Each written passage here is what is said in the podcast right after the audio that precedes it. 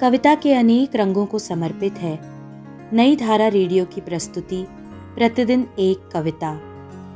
कीजिए अपने हर दिन की शुरुआत एक कविता के साथ। आज सुनिए कुंवर नारायण की कविता, अब की अगर लौटा तो मेरी यानी मौलश्री की आवाज़ में। अब की अगर लौटा तो बृहत्तर लौटूँगा। चेहरे पर लगाए नोकदार मूछे नहीं। कमर में बांधे लोहे की पूछे नहीं। जगह दूँगा साथ चल रहे लोगों को। तरेर कर न देखूँगा उन्हें भूखी शेर आँखों से। अब की अगर लौटा तो मनुष्यतर लौटूँगा।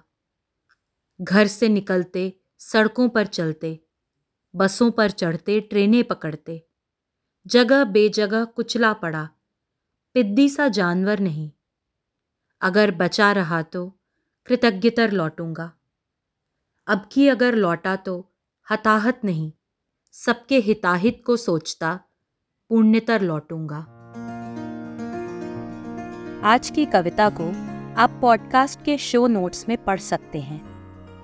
आप जहाँ भी प्रतिदिन एक कविता सुन रहे हैं, वहाँ अपने कमेंट्स शेयर करना ना भूलें। अगर आप चाहते हैं कि नई धारा रेडियो की ये प्रस्तुति हर सुबह आपके व्हाट्सएप पर आ जाए तो हमें इस नंबर पर मैसेज भेजें। Seven four two eight seven seven five three seven six कल एक और कविता के साथ फिर मिलेंगे।